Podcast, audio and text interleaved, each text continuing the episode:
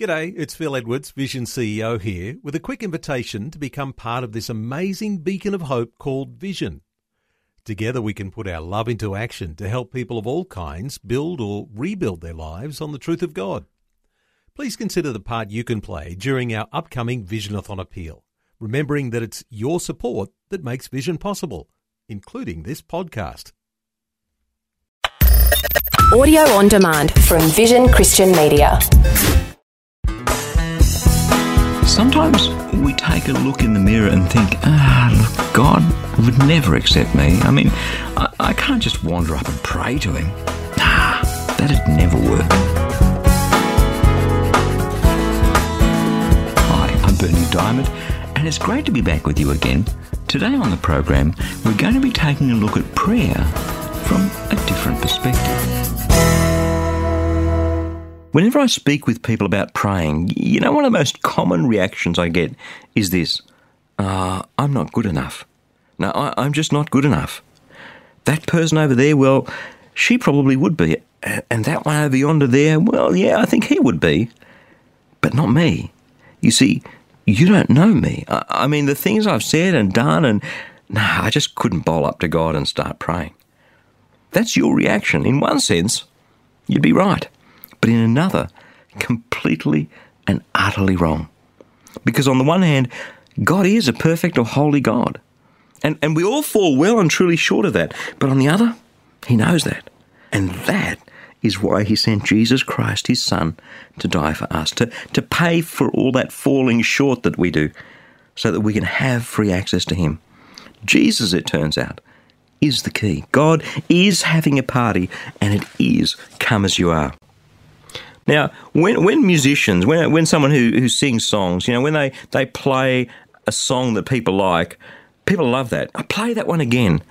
When someone like me, who tells stories, tells a story that someone's heard before, people say, well, I think I heard that story before somewhere. so I'm sorry. If you've heard this story that I'm about to share with you, be humble, sit down and enjoy it with me. But I'm going to share a story that I've shared before because it's a good one.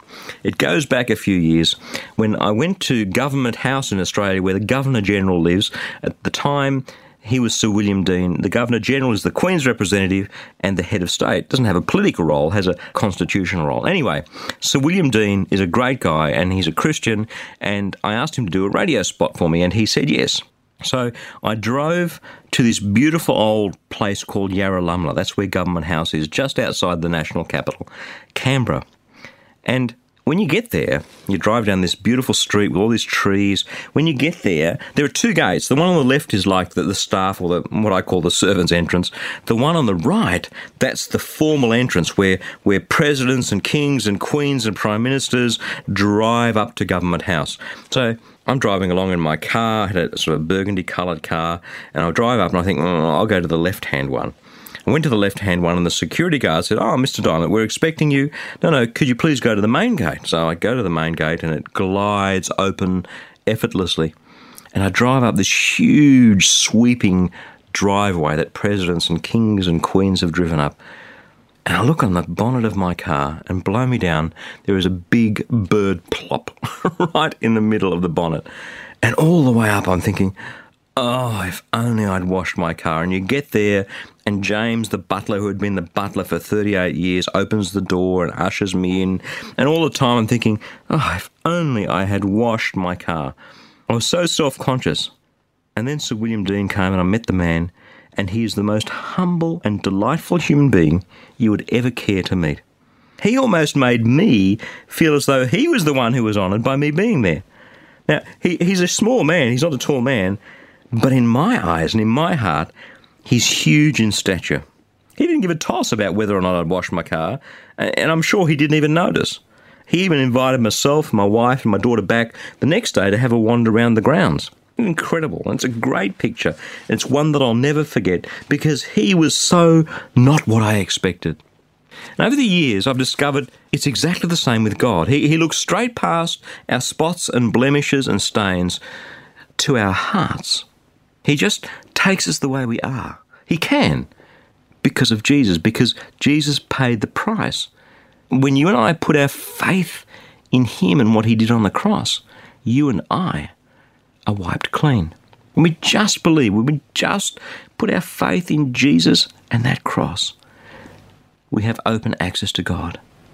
Have a listen to the huge, eloquent, well structured, articulate prayer of faith prayed by the first person who ever went to heaven because he believed in Jesus. It was one of the criminals who was crucified along Jesus. Now, one of the criminals who hung there hurled insults at Jesus. He said, Aren't you the Christ, the Saviour? Go and save yourself and us.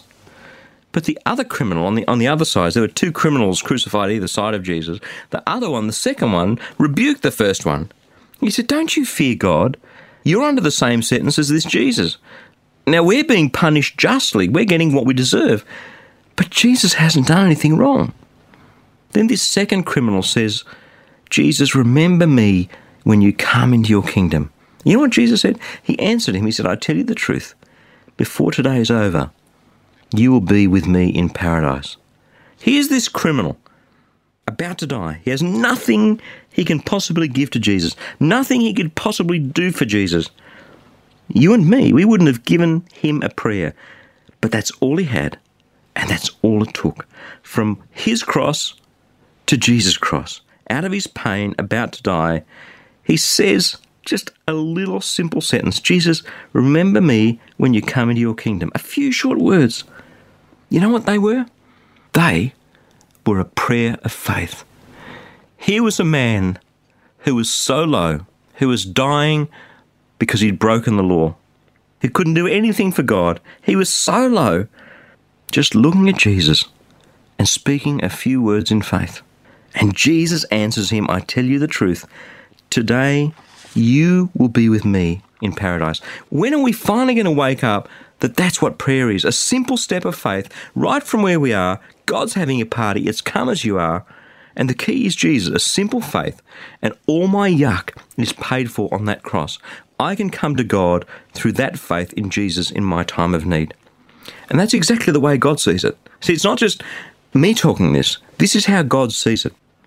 Later on in the New Testament, in the book of Hebrews, it's kind of towards the end, chapter 4, verse 14, he says something like this Jesus isn't just some God in heaven, He's walked in our shoes. He's been through every trial, every temptation that we have to deal with. So he gets it. He understands. He understands exactly what we're going through. And because of that, we can come boldly before the throne of grace with a quiet confidence that we'll find grace and mercy just in time to meet our every need. He gets it. I love that phrase, come boldly before the throne of grace, because it means we're putting our confidence in Jesus, not in us. I want to share with you a phone message that came from a listener that I received just the other day, and it says it all. He said this I'm only a new Christian, and I've been with the Lord probably about 10 weeks, and I'd been going great guns. And then I had a night when I went out drinking, and I told my friend I wasn't sure if I could be a Christian anymore. I felt real terrible about it and I thought I'd really blown this whole thing with God. And it's only when you came on the radio tonight that I realised that that's why Jesus died for me. I want to say, God bless you guys and thank God for His grace. God bless you, man. It was really awesome tonight. That's what happens when we finally come to grips with the fact that it's through Jesus that we come to God. And that's why we can come and pray. That's why we can sit down boldly before God, before the throne of grace, and say, You know, God, I blew it today. I need your help. Prayer is an awesome thing. God is having a party. It's come as you are. And the only reason it's like that is that when we put our faith in Jesus Christ and what He did on the cross, we have open access to God.